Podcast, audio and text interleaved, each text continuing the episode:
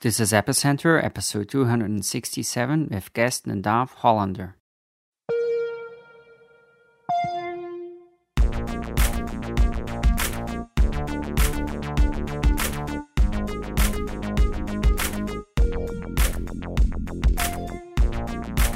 This episode of Epicenter is brought to you by Microsoft Azure.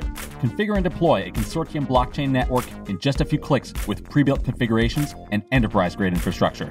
Spend less time on blockchain scaffolding and more time building your application. To learn more, visit aka.ms slash epicenter. Hi, and welcome to Epicenter. My name is Brian Fabian Crain. And my name is Friederike Ernst. We're here today with Nadav Hollander, so we're going to go into the conversation in, in, just a bit. He's the founder of the Dharma protocol, which is this exciting new uh, lending marketplace and lending protocol on Ethereum. Yes, uh, and they've just started building a first application on that protocol, namely Dharma Lever for margin lending. Uh, and we'll talk about that and uh, the business model and uh, where they're going to go. Okay, and with that, let's go to the conversation with Nadav. We're here today with Nadav Hollander. Nadav is the founder of Dharma Protocol. Dharma is a protocol for lending, loans, and all kinds of debt instruments uh, on Ethereum or on blockchain. So, interesting project. I've actually met Nadav together with Meher in in February. We visited him in his apartment, and there were just two people at the time, just starting out and in the meantime, they've made really incredible progress. And, and as I was checking out a little bit what has been built on it and what, what people are doing with it, it's uh, they've come an enormously long way in a year. So it's definitely one of those interesting new decentralized finance projects, and I'm really excited that that you're joining us today, Nadav. Thank you so much, Brian. Appreciate that. So tell us, how did you first become interested in? I guess there's blockchain and then there's debt. Like, which one of those came first? Yeah, yeah, yeah. no, de- definitely blockchain first. Um, let's talk about that. So, um, so I was a student at Stanford uh, studying computer science in 2015, and I had heard about Bitcoin um, and had, like many in the space, sort of dismissed it initially as just being kind of like a bit too fantastical or, or I didn't really see what was particularly like interesting about it or what was particularly useful about it. Um, and it, you know, I never really dove that deep into it. Um, but in 2015, I took a class at Stanford called Bitcoin and Cryptocurrencies that um, Dan Boneh and Joe Bonneau taught. Um, and I just completely fell in love with the space. And in particular, um, learned a lot about Ethereum, which was, you know, at the time a very new project um, and got really really excited about that. Actually ended up meeting Fred Ehrsam from Coinbase in that class because he came in and gave a talk. Um, Fred Ehrsam being the co-founder of Coinbase, um, and eventually, like that led to me working at Coinbase as an engineer. I actually started off as an intern there, um, and it's it's been down the rabbit hole ever since, pretty much. Cool. So, um, and uh, then you uh, you became interested in debt after that. Yeah. So I think like uh, where where I got into um, where I started kind of reading a lot into the history of debt and kind of got interested in the topic in general was as a result of starting to think about like the fact that Coinbase as a company sits on a tremendous amount of cryptocurrency that's just like undeployed. It just sits in its coffers, not accruing interest for um, their users in any way. Um, and I just thought that the idea of having like wouldn't it be nice if your bitcoin when it was sitting in coinbase was earning you some sort of interest rate like it would in a bank? Like that's a really powerful concept to have a bank that is effectively kind of globally accessible that is stateless that anybody with an internet connection can access. Um, and so i started to get like really jazzed about the idea of you know interest accruing debt instruments um, in the context of cryptocurrencies and i was surprised to see that there's uh, really a lack of formal credit markets um, or credit market infrastructure in the cryptocurrency space um, at the time. And so really that kind of led to me um, both trying to learn a lot about how credit infrastructure has gotten built in the um, you know legacy financial system over the years, but also kind of understanding you know like what are sort of the early green shoots of a formalized credit market um, in the cryptocurrency world um, and where it likely will start to go um, and eventually end up in the future. And so, how did you go about learning about the traditional credit market? So, was there any exposure you had to this beforehand? Um, in a formal setting, no. So, like, definitely, you know, I, I, didn't work as like a loan officer at a bank or anything like that. If that's what you're asking. Um, but um, I, I picked up a lot of it from osmosis, just in terms of like, um, basically like going around to a lot of the smartest people that I knew that either worked in the financial industry or uh, worked in some sort of like ancillary financial services um, and kind of just like picking their brains and kind of shopping around the idea of what it would eventually become Dharma um, to them to kind of see what they thought of it. And, you know, in conversations like that, you learn things like, oh, you know, like, you know, sub point A of this thing that you're coming up with doesn't make sense, but actually sub point B, like, you know, solves like XYZ problem for us. And just kind of doing a lot of conversations like that until I kind of picked apart more and more of um, what are the real gaps in the existing sort of credit market infrastructure of the world, and uh, what are the problems to which blockchain tech is actually applicable. And something that was very influential on me from you know from a standpoint of getting educated on how uh, you know like the, on the history of the world's debt markets um, was a book called Debt: The First Five Thousand Years. Um, this is a very very popular book in the cryptocurrency industry um, often for actually different indus- reasons than than my reasons. It's not necessarily like people are excited about it because it, it affirms certain narratives about how money came to be. But yeah, I think it's a it's like a fantastic, uh, extensive treatise on uh, the history of debt and how it's evolved in the modern world. Cool. So this uh, led you to to found Dharma. Before we actually deep uh, dive into uh, what the protocol actually does, uh, what does Dharma mean? I mean the name. Yeah, yeah. So so Dharma, at least in the uh, the the Hindu concept, is uh, essentially, and you know, I, I, always worry that I'm doing a bit of a, a, a butchering job of translating it, but um, as far as I've understood it, it is effectively like the concept of like obligations or things that you like ought to do. Um, and I thought that uh, in constructing a kind of universal canonical system of debts or obligations um, that it was sort of a fitting concept in many senses.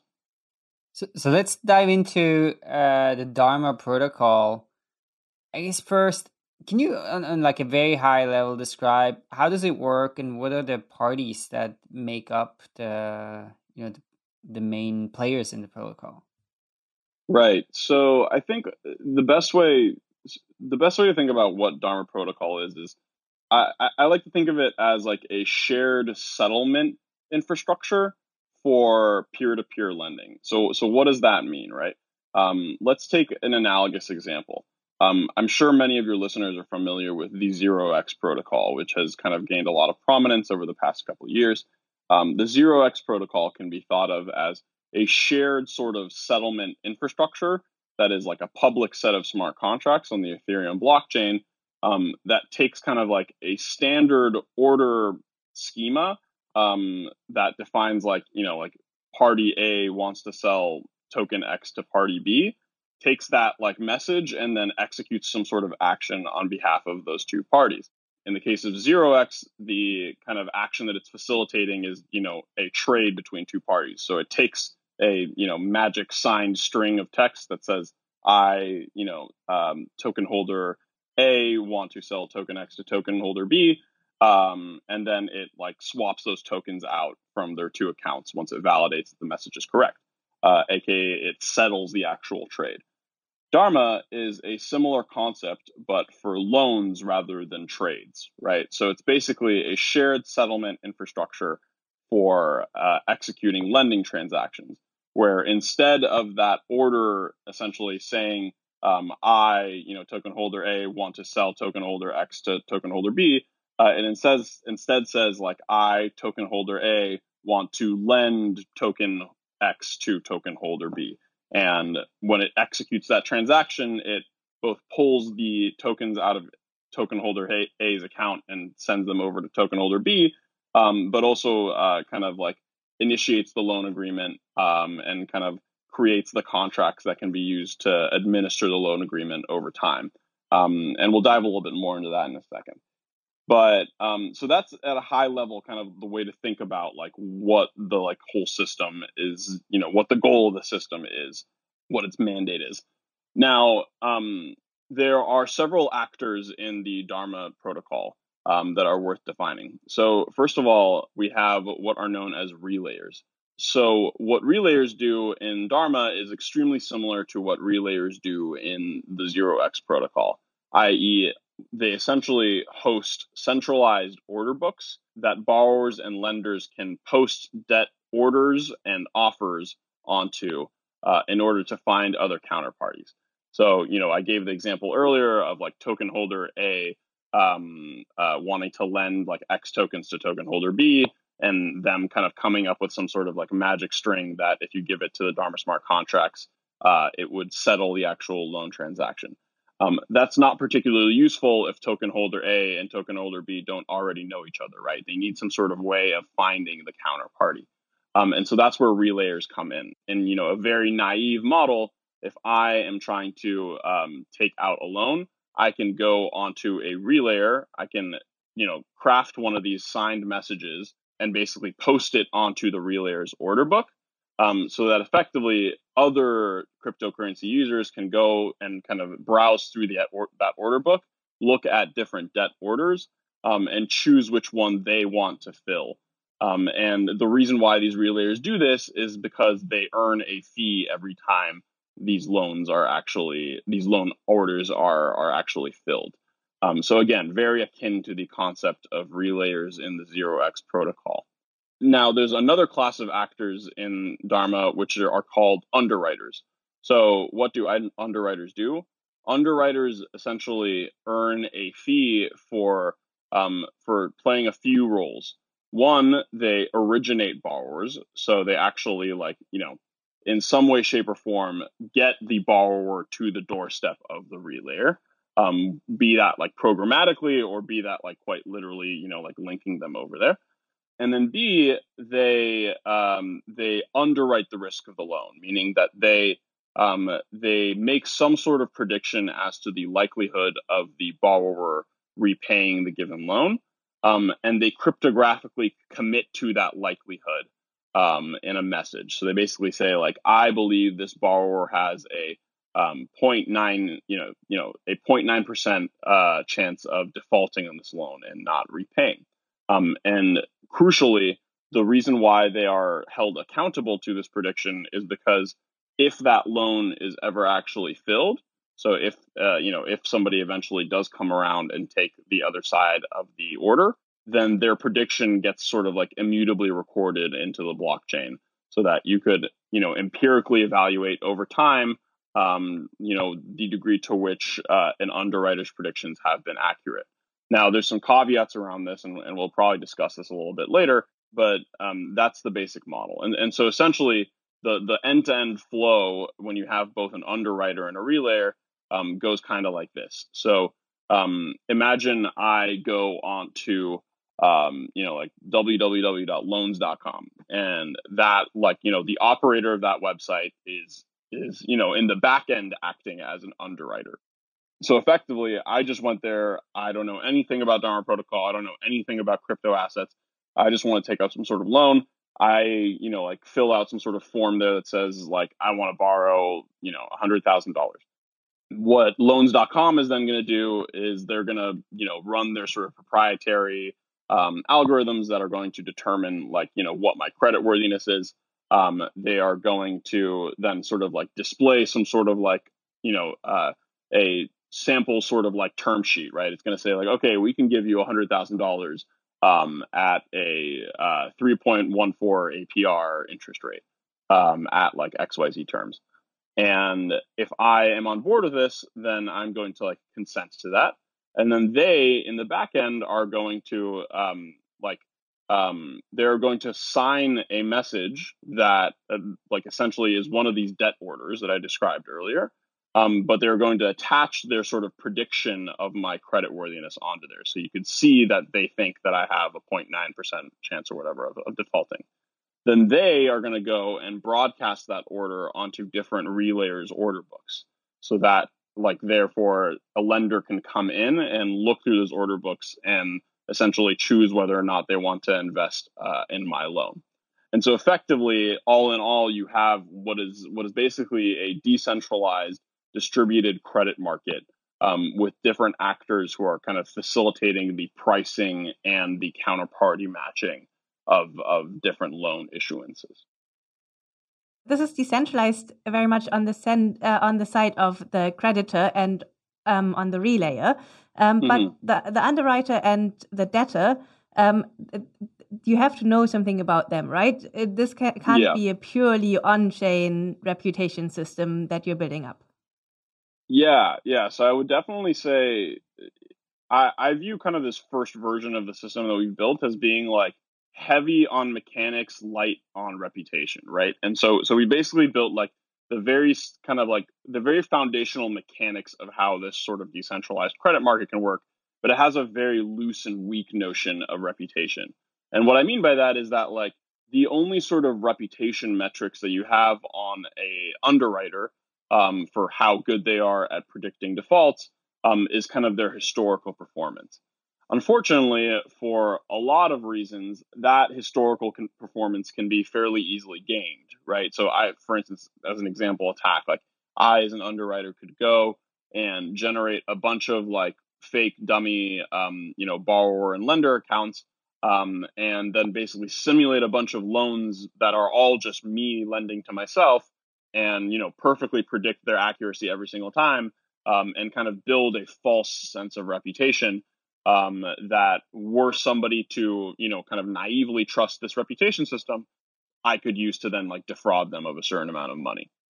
So so really the the the sort of reputation system that that exists in dharma today is is is a weak reputation system. It's really just kind of a, a some sort of empirical signal that helps you evaluate whether to trust an underwriter. Um, but you know, in all of our documentations, we we always kind of heavily communicate that like we communicate two things. A, um, underwriters need to be kind of trusted entities. Like they're not. Um, this is not a protocol in which um, you should be willing to trust an underwriter on the basis of simply their you know their public key and their their history. You should also want to know um, kind of what sort of like social capital they have. Like, what is their actual like brand, their reputation? Are they like a trusted company? Are they in a regulated sort of jurisdiction? Things like that. And the second thing that we emphasize is that um, for a lot of reasons, unsecured lending in, in Dharma is, is is kind of an experimental feature set right now. So so we really um, we really really strongly discourage people from from uh, doing unsecured loans in meaningful volume right now because kind of as you pointed out, uh, the sort of reputation system that we built into Dharma is, is very naive at the moment. The other thing that I would emphasize, or the other, the, the last point that I'd add with respect to uh, underwriters being uh, trusted entities is like the way that I like to think about it is if you were to invest into something like a token sale, um, you would never just invest into like a blind address, right? You would never just go onto a website that just had like nothing but an address and um, you know said like these are the terms at which we're raising at you're always going to evaluate that investment on the basis of a lot of social cues and signals um, and you know like the quality of the white paper and the quality of the team and all this other good stuff. And i view underwriters as being very similar in this regard. Like they, they are effectively facilitating some sort of investment in which you are going to need to kind of like judge on a basis of a lot of social cues how trustworthy they are. And and so I, I view them as as basically being the the fact that it is not a trustless system doesn't mean that it's not valuable uh, in terms of the sort of distribution that it um, that it begets. If you've listened to previous episodes with Marley Gray and Matt Kerner, you know that Microsoft is committed to providing enterprise grade tools and infrastructure for blockchain developers. Well, the Azure Blockchain Workbench is perfect for organizations building consortium networks. Take the Ethereum Proof of Authority template, for example. It's ideal for permission networks where consensus participants are known and reputable. Ethereum on Azure has on chain network governance that leverages Parity's extensible Proof of Authority client. Each consortium member has the power to govern the network or delegate their consensus participants to a trusted operator. And Parity's WebAssembly support allows developers to write smart contracts in familiar languages like C, C, and Rust. Azure Blockchain Workbench was created on the same principles that drive all production services in Azure, so you know you're relying on secure, redundant infrastructure that can scale. And with built in services like authenticated APIs, off chain databases, and secure key management services, you can scaffold your infrastructure in just a few hours. To learn more about Azure Blockchain Workbench and how Microsoft is advancing blockchain usability in enterprise, check out aka.ms slash epicenter and start building today. We'd like to thank Microsoft Azure for their support of Epicenter. So you mentioned before, right, that the, the main focus today is to build these like mechanics of this decentralized uh, credit system. Now, I would love to understand how does that compare with you know the mechanics of the normal credit system. So you know, in particular, right, you mentioned underwriter. Of course, underwriters do exist, right, in the traditional world. Mm-hmm. Is there an a- analogous thing to relayers? So so like on the one hand, you know, are there particular uh, things that you add that are needed in a decentralized world that are not needed in traditional world, or maybe things that you're able to remove and entire parties that you can cut out? Yeah, so I think it's important to evaluate this from from two perspectives. One is the perspective of the initial issuance, and then the second is is kind of the context of like secondary markets and how these instruments get traded around after they've been issued. So if you think about it like the the number of hops between um you know like when you put your dollar into a bank account and when it eventually gets utilized by some sort of borrower um, is fairly immense. Like there's kind of like a, a an insane amount of different like intermediaries that um, kind of like stand in between um, your dollar in and like the dollar out that gets lent out to somebody. And the problem is is that a lot of these intermediaries are uh, not necessarily operating in like uh, a highly kind of programmatic sort of efficient manner. They're you know very old world financial types. Um, and so like you know to give like a a super um, simplified, crude example here. Um, let's just say your your money is kind of accruing interest in some sort of pension fund, and that pension fund then goes and buys like a CDO or collateralized debt obligation, which contains like um, you know thousands and thousands of different mortgages packaged up into like a fancy instrument. And the administrator of that in of the uh, of the collateralized debt obligation is taking some sort of cut on that. Um, and then one layer down from there, um, you have like some sort of like um, some sort of like bank that is actually issuing those mortgages. Um, and they're the ones who sold the mortgages to the CDO administrator. That bank is similarly, in some way, shape, or form, going to be taking a cut from the dollar that that went in there. And then like a layer down you have some sort of like originator that actually went and found the um, the borrower and advertised to them and got them to the doorstep. Um, and that originator is similarly taking some sort of pound of flesh and you know so on and so forth. And so the point is is like um, you know there there are um, there are intermediaries in the dharma credit market and there are intermediaries in the traditional financial system um, but our kind of hope and our goal with building Dharma is that um, at least in, in, in Dharma, those intermediaries will all be kind of um, entirely programmatically accessible from anywhere in the world. And B, like they will be like highly minimized in what they can do. Um, as in like, you know, like the the sort of trust that you need to place in them will be will be minimized or the the kind of attack surface of what the bad things that they can do can be minimized. And then three, they'll be like almost entirely transparent, as in like any sort of uh, you know anything that they may do that is fraudulent or anything that they may do um, that um, is good will be kind of auditable on chain. And so so that's kind of the way that I like to think about um, the w- what the Dharma credit market does for initial issuance in comparison to um, the existing financial system.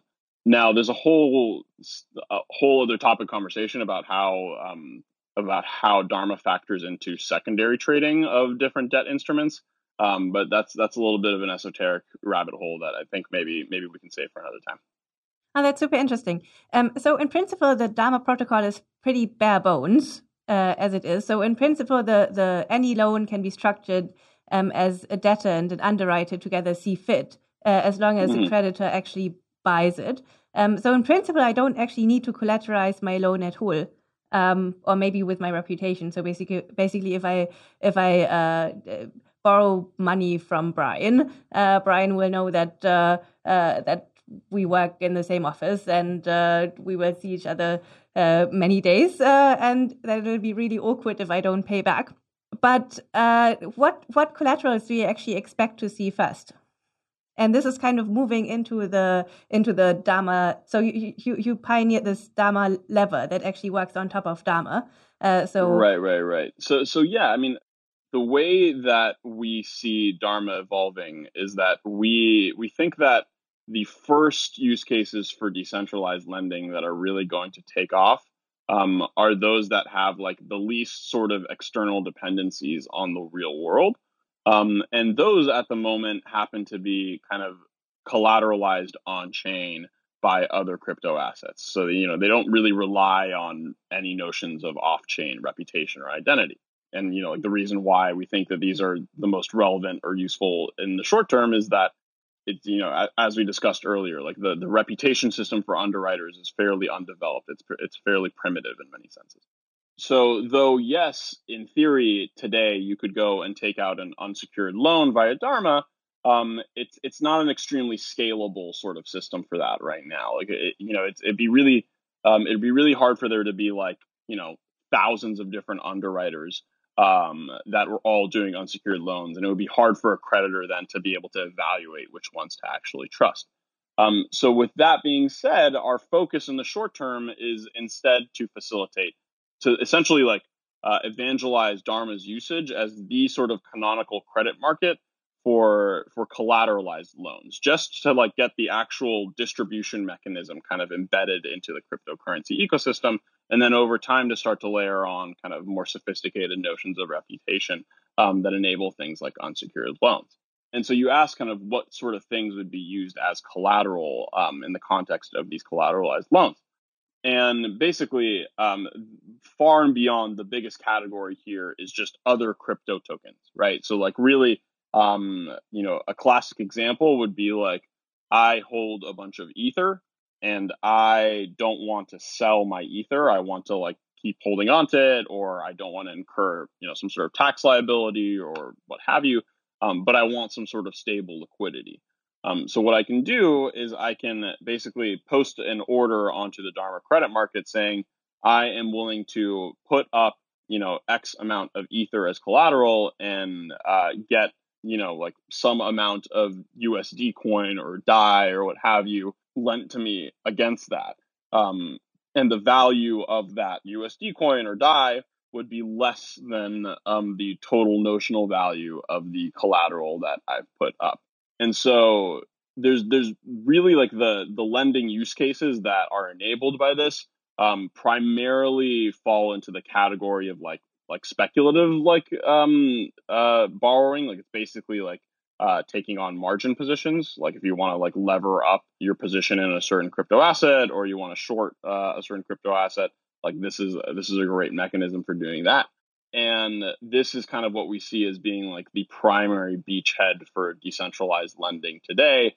Um, and this is this is what we are primarily focused on in the moment. And if you'd like i'm more than happy to kind of dive into uh, lever in our efforts there yeah no it would be great and, and of course it's pretty uh, on, on, some level i mean I, I totally agree with you it makes perfect sense as a use case but on some level it is quite funny that you know in this hyper volatile space right now you can like lever up more.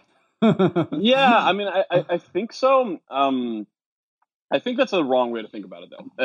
and and and the reason why I'd say that is that, um, so first of all, like yes, like you know, like it's it's kind of wild that people take on leverage um, in the crypto as the cryptocurrency space, and they do it a lot. Um, and you know, I, I can't necessarily say that's like you know sound investing strategy to to do that and how in, in an extra volatile market as is. Um, but you know, teach their own. Um, but I think it's also important to realize that um, that like margin loans can be used to to short assets as well, right? So to basically like bet on them going down in value.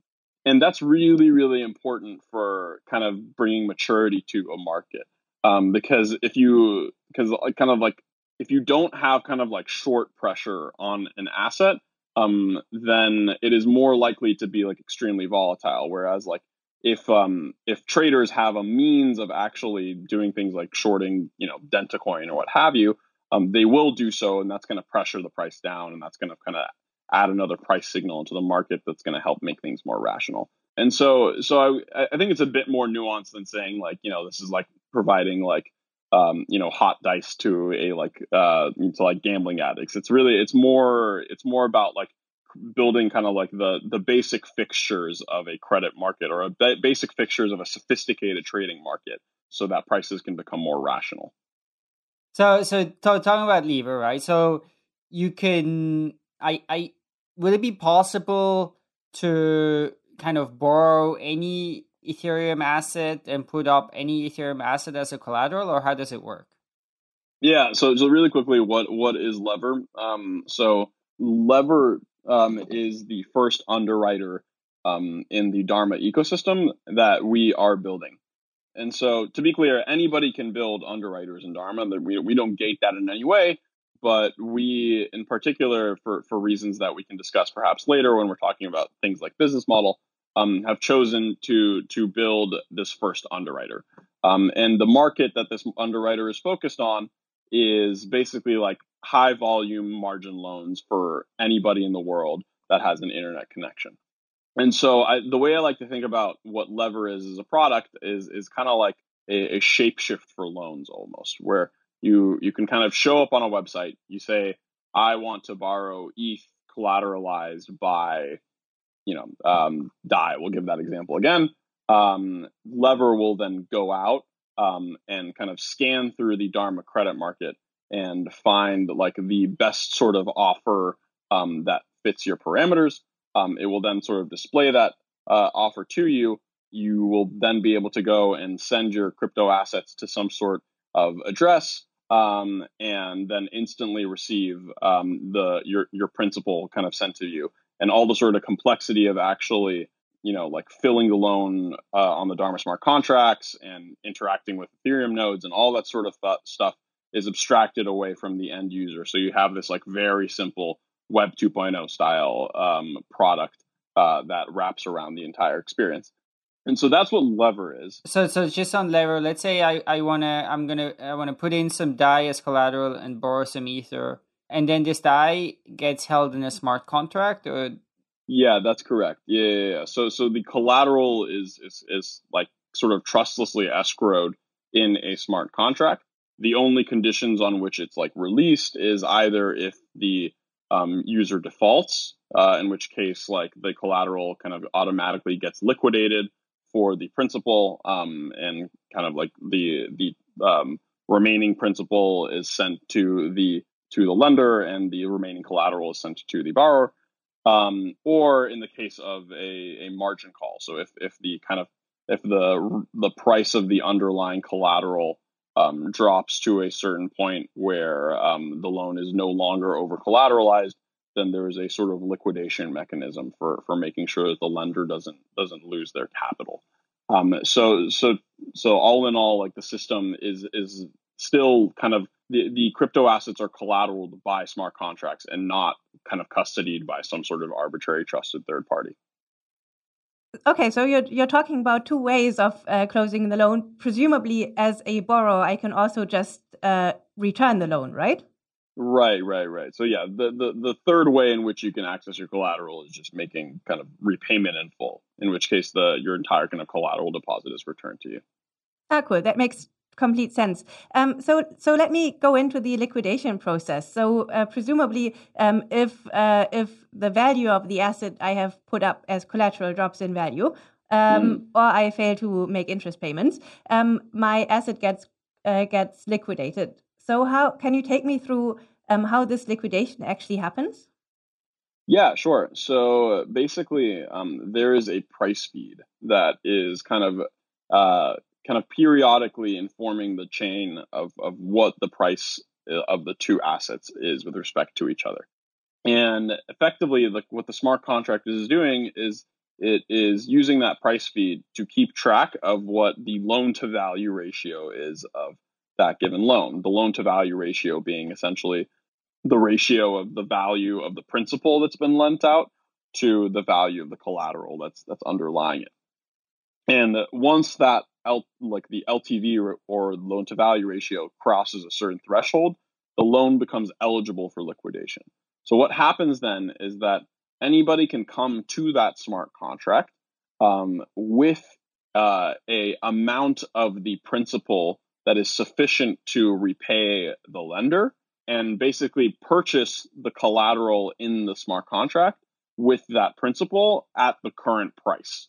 So essentially, like you know, if to give a quick example, if I um, if we're if we have a zero interest rate loan that is for a hundred dollars USD and is collateralized by a $150 worth of ether and for some reason we have now kind of um, liquidated this loan um, then i as a liquidator can come in and i have like a hundred dollars and i a hundred dollars in usd and i can purchase a hundred dollars worth of ether from the smart contract in usd um, or usd coin or whatever and then the contract is going to take that USD coin, return it to the lender. Um, it's going to take the remaining collateral and send it back to the the borrower.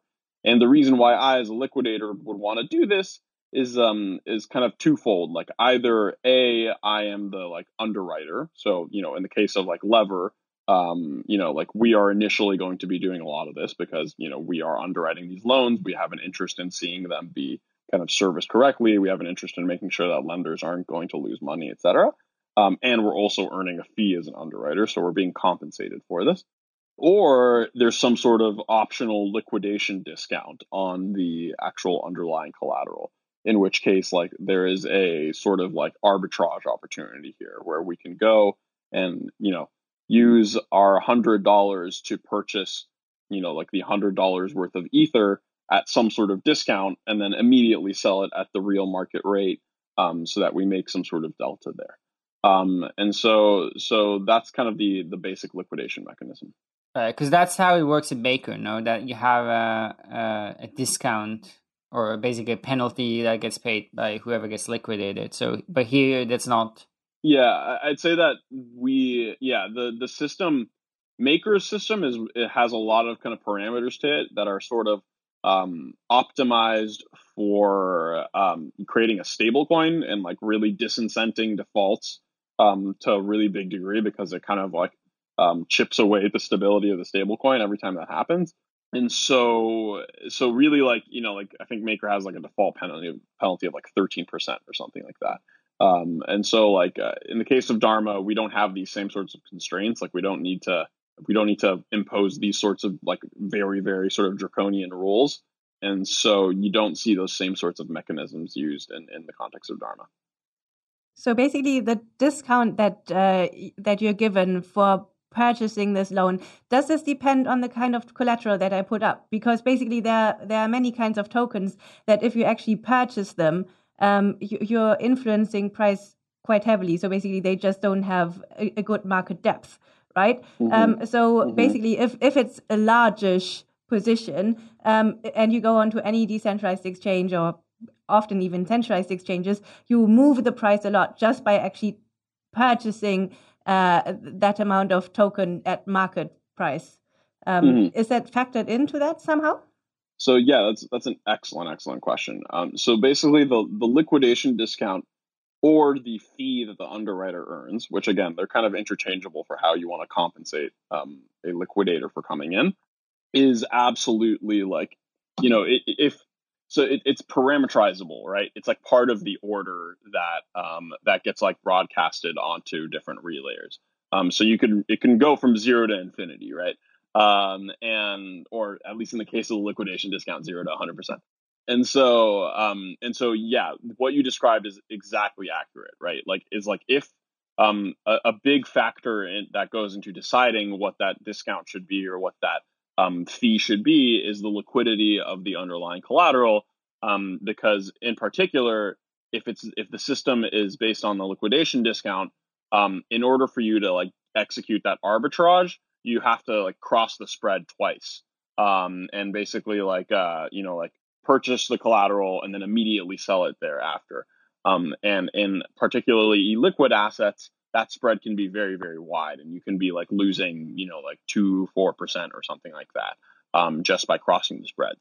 And so for that reason, like the yeah, you are 100% correct in saying that like the liquidity is a big reason uh, why that fee is parameterizable. Cool. This this is super interesting. That that leads me to my next question. So basically, how, where do you get your price feed? Because basically, if in in principle, liquidation then can be an enormously profitable endeavor. So basically, if you get a price feed and you can somehow manipulate the price feed um, as mm-hmm. a liquidator, uh, that gives you a way to game the entire system. No. Yeah, absolutely. Yeah. Um, and so so initially we are going to be like running our own price feeds as a sort of trusted operator. Um, and then, you know, in particular, like like I mentioned earlier, we are the underwriter of these loans. And so, you know, I actually think this this is an excellent example of of where you have sort of like earlier I spoke about how like underwriters are meant to be kind of like um, trusted, but like trust minimized in a sense, like how you how you like you want to minimize the amount of trust assumptions you have to make about them. Um, and so I think Dharma Lever is an excellent example in this sense because Lever is the underwriter of these loans that it's originating. And for the mo like for for most aspects of the loan process, you don't need to trust Lever, the underwriter, right? Like you don't need to trust us with respect to um, making sure that the loan is actually collateralized. You don't need to trust us with respect to making sure that the loan has like some sort of liquidation mechanism that's going to happen to that. All of these things are managed and administered by smart contracts. The only thing you need to trust lever the underwriter with respect to is is operating this price feed correctly and accurately. Um, and so and so yes, there is somewhat of a trust assumption. Yes, there is a way in which lever could defraud you, but you have some sort of auditable track record where you can see, well, okay, the price feed that they've been using for the past, you know, like two years has like always been accurate within like some sort of uh, confidence interval. And so and so I view this as like an excellent example of what what I think the the first underwriters in the Dharma network are going to look like, i.e., like trust minimized actors. They're really um, they they have some trust assumptions baked into them, um, but they're they're like you know either trust assumptions that can easily be verified, um, you know, ex post facto, or um, like uh, yeah, that's that's basically the the gist of what I'm trying to say. So you mentioned right that basically Dharma is a, a, trusted party to some extent in this context. And so, what, what does the regulatory profile look like for Dharma Lever? Is this going to be accessible to anyone, or is it going to be restricted to you know accredited investors? Do you guys need some sort of license to do this? Yeah, so I think the with respect to accessibility, at the moment we are planning on having the product be accessible to both retail and accredited investors.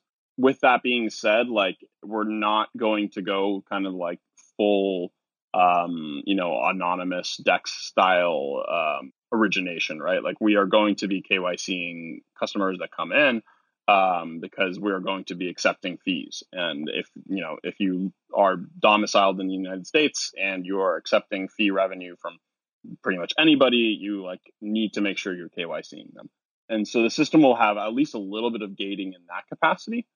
Now, you you you asked a, an interesting question about you know what sort of licenses we may need to you know get in order to to operate this business in a compliant manner. Um, and the what's what's interesting is that though lever is um, like effectively facilitating the the liquidations and is facilitating the origination of these loans um, lever is a non-custodial product right? Like we are never like actually like touching people's principal and um, you know executing actions on their behalf in any way. And so it's not necessarily like akin to say like a lending club um, as a peer-to-peer lending provider where lending club actually like stores your dollars and could you know in theory if you if lending club went out of business you could not have access to your dollars anymore. We are more so effectively um, like a kind of like um, interface for the underlying dharma credit market from which you are finding your your credit liquidity Um, and so what that means, and, and you know, I, I can't necessarily dive into this in a super sort of like deep manner on this podcast right now, um, but it, it really creates a very nuanced regulatory analysis of like what this product's role is in from from a regulatory standpoint.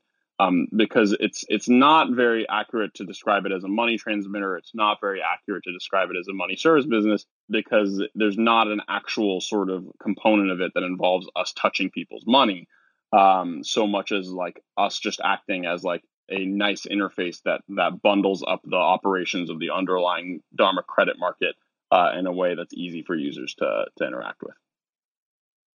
Ah, that's interesting. So there there are regulations that actually touch these type type of marketplaces, but I think maybe this is not the the, the place and time to go into that. Um, there are cu- there are a couple of uh, projects that, that do very similar things uh, that have sprung up in the recent uh, months. So such as Compound, DYDX, and Box. Um, mm-hmm. How do you how do you see yourself uh, in relation to them? Where do you think your strengths are? Where do you see your position uh, in the ecosystem? I think Compound and DYDX are, are the one, or the two that I'll dive into right now, um, because they're they're the ones that I'm most familiar with. So uh, they, they both are very different uh, in in their own respective ways. So if you look at Compound, for instance, like Compound is a money market and and not a peer to peer lending market. And so what that means is that like any lender that uh, puts their money into the like uh, compound market for a given asset um, is guaranteed the same rate that the, all of the other lenders have, and that rate floats over time on the basis of of like supply and demand. And that what's great about that is that you know with compound like in one click you can like start earning your interest right away, and that's really really cool.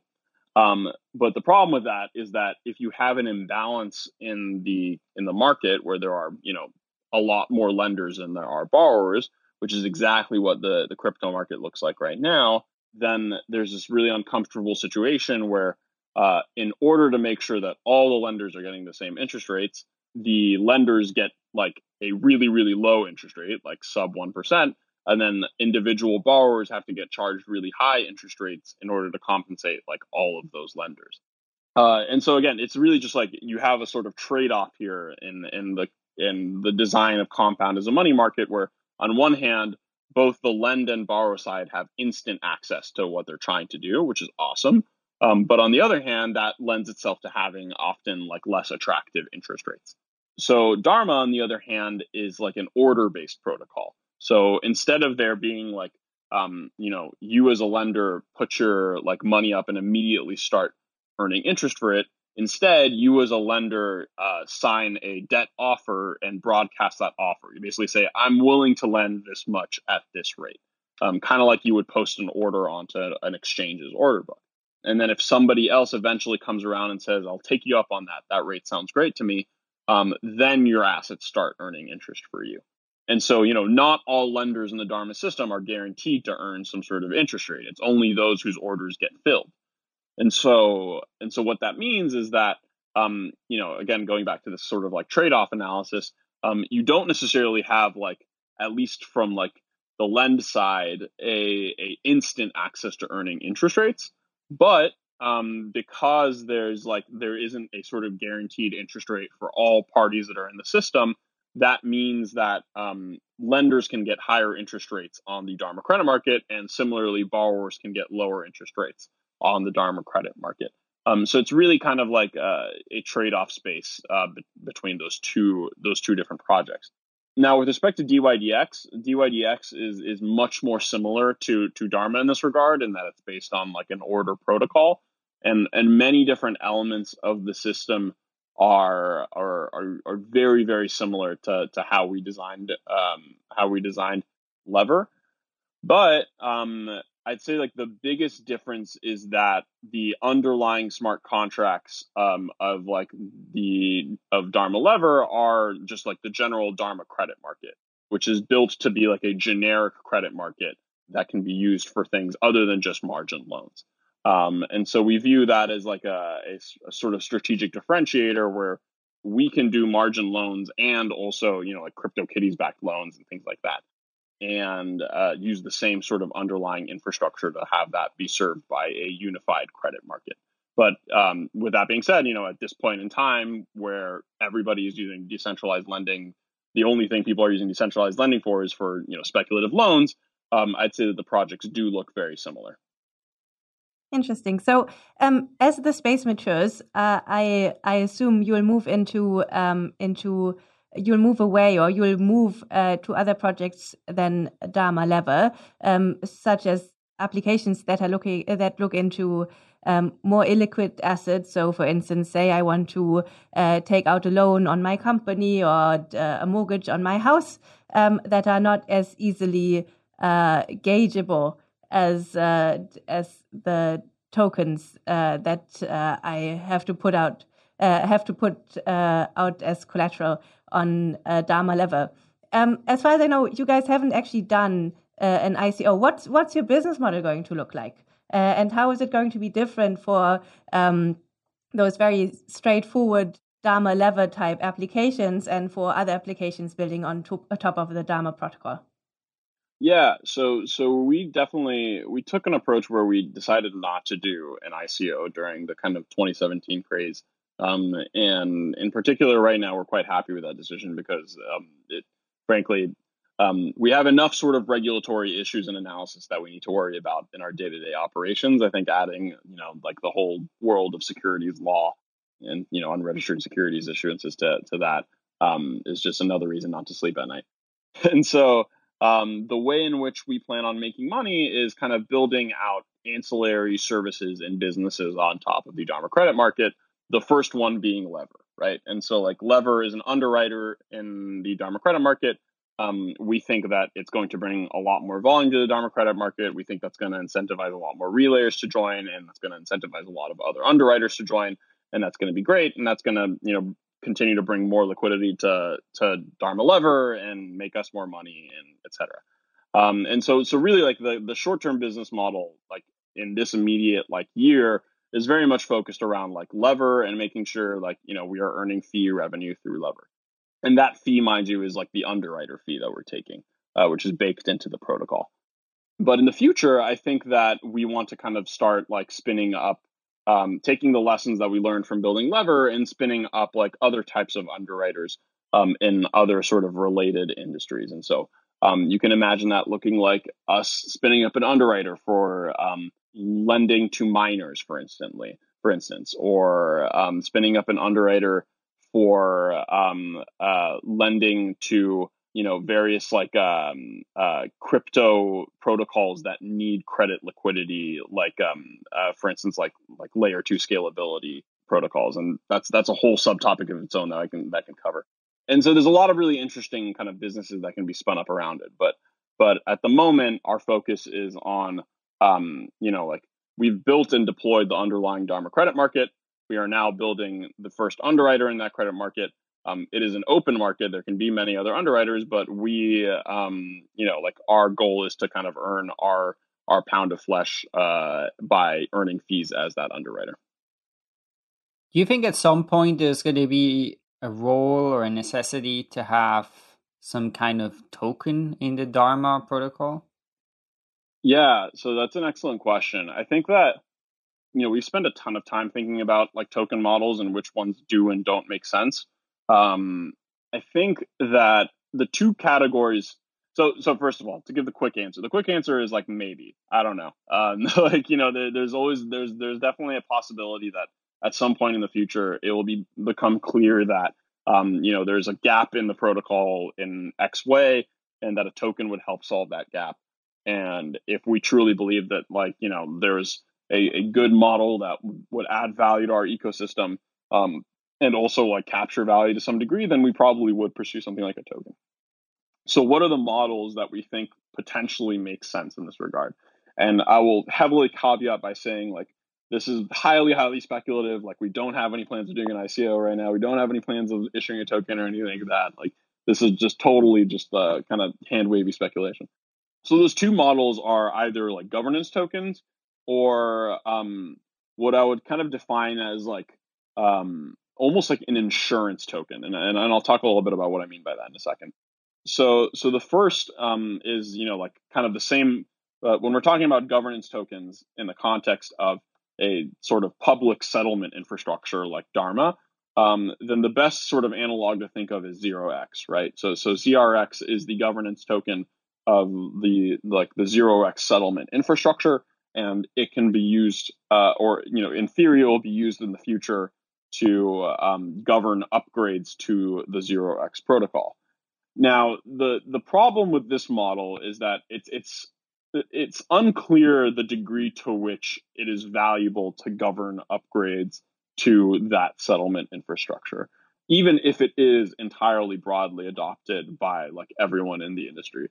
Because it's not clear that the switching costs between using, say, zero X protocol or using, um, you know, a forked version of zero X protocol are that high.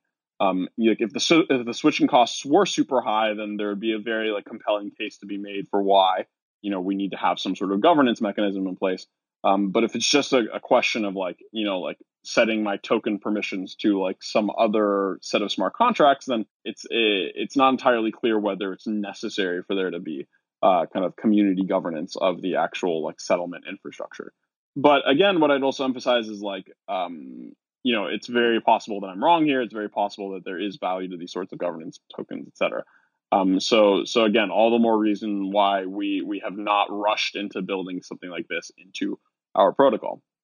The second token model that I think is really interesting is what I would define as kind of like an insurance token, and and this is a really crude word to describe it, but uh, the, the the best analog that I can think of is is kind of MKR in the context of Maker. So MKR is, is, is actually a governance token and also an insurance token in this regard. And and what I mean by an insurance token is that like the token acts the token holders act as the sort of lender of last resort to the um, uh, to the maker system. So if the maker system in in basically in certain cases the MKR token will be like inflated and sold in order to facilitate some sort of action in the maker system or to like kind of compensate some people if something goes really, really badly wrong. Um, and I view this as being kind of an interesting token model where basically a bunch of people purchase like what is effectively kind of like a share in their belief that the smart contracts of this system are kind of soundly designed and that the economics of the system are soundly designed. And um, it's almost like they are earning like some sort of premium on an insurance policy in a sense where you know in theory if the system is is very very like is functioning very well the, the value of the token is going to go up and if the system um, actually ends up kind of like defaulting or breaking in some way then you know your, your token is going to get it to get basically inflated to zero and so i think that these are actually like very interesting token models that we'll probably start to see a lot uh, a lot more frequently in the wild um, with maker being probably the best proof point for it. So in the context of Dharma, the idea would then be that if I'm an underwriter, I can opt in to use some sort of, you know, almost premium insurance service by leveraging this token, or or would this become like a mandatory? Yeah, yeah, that's kind of the way I would think about it exactly. Um, is like you would have this sort of like opt-in insurance policy that you could kind of like uh like be looped into. Um, again, highly speculative. I, I, really there's a lot of questions around like how would you um, how do you underwrite that risk? How do you like you know underwrite the risk of different under like like how do you um, permission which underwriters can use that like you know things like that. But uh, I, I, think that those sorts of models are are very interesting um, because yeah, I, I just think that it it, it's it's something that uniquely leverages the abilities of tokens to be like inflated and deflated um, programmatically. Cool. Well, we're about coming to the end of our conversation, but it'd be just good to hear from you a little bit. What what is sort of the long term vision you have for both Dharma and kind of decentralized finance in general? Like, where do you what what impact do you see this having on the world in the next you know ten years? So I think what, what gets me really excited about decentralized finance is that um, effectively it, it really drastically lowers the barrier of entry to building and delivering financial services to people. And so if you think about it like today, if I want to spin up some sort of like financial services company, let's say I want to spin up a lending company, there's there's a lot of hoops that I have to jump through, right? I have to um, not only get all the sort of the regulatory licensure that it requires that is required to be a lender, but I have to actually go and like raise lending capital. I have to go and get like a credit facility and I have to go like knock on a lot of bankers' doors and convince them to lend me a bunch of money so that I can go and then lend that money out myself. And that's like a really bespoke and sort of like rote process. Um, and if you look at what the internet did to to most businesses, that it what it did to like you know e-commerce, what it did to um, kind of like uh, social networks, et cetera, um, is it really, really drastically lowered the the barrier to entry for building a business and delivering products to people. All you have to do is just go and spin up a website, um, you know, have a little Stripe checkout flow, and all of a sudden I can sell anyone in the world digital products uh, and even deliver it directly to them through the internet. It's a really powerful idea. What I think decentralized finance is going to do is it's going to extend that to the world of financial services, where now all of a sudden it becomes very, very easy to spin up a lending company, or it comes becomes very easy to spin up like in a, a arbitrage hedge fund that like arbitrage is different like uh, um, markets in the decentralized finance world, or it'll become very easy to spin up like a um, a internet based kind of bank where people can earn their own sorts of uh, where people can earn interest rates from anywhere in the world. And the idea here is, is isn't necessarily to say that like each one of these financial services will be better than their analog counterparts, so much as to say that there will just be a lot more competition. Like we will have so many more entrants into the into the financial services market that um, the sort of quality of them will go up and the prices of them will go down uh, at the same time. And so, and so, the, my vision for for what I think decentralized finance is going to be is is essentially a world in which the same sort of like um, hyper globalization that um, the internet did to consumer products um, and the sort of like massive increase in quality and decrease in price that you saw come from that when you kind of lower those barriers to entry in the context of consumer internet products is going to happen in the context of financial services as well. Um, and so our hope with Dharma is to kind of build the canonical lending infrastructure that slots into that broader decentralized financial vision, um, and on top of which kind of the financial services of the future are built. Cool. Well, that's well articulated, and yeah, thanks so much for coming on, Nadav. It was, uh, I think, absolutely amazing project, and, and great how much, how quickly you progress. So um, I look forward to seeing what you guys will build in the years to come. Thanks, Brian. I really appreciate it. Thanks for having me on, and thank you, Friederike. Thank you. Thank you for joining us on this week's episode. We release new episodes every week. You can find and subscribe to the show on iTunes, Spotify, YouTube, SoundCloud, or wherever you listen to podcasts. And if you have a Google Home or Alexa device, you can tell it to listen to the latest episode of the Epicenter podcast. Go to epicenter.tv slash subscribe for a full list of places where you can watch and listen. And while you're there, be sure to sign up for the newsletter so you get new episodes in your inbox as they're released. If you want to interact with us, the guests, or other podcast listeners, you can follow us on Twitter. And please leave us a review on iTunes. Helps people find the show, and we're always happy to read them. So thanks so much, and we look forward to being back next week.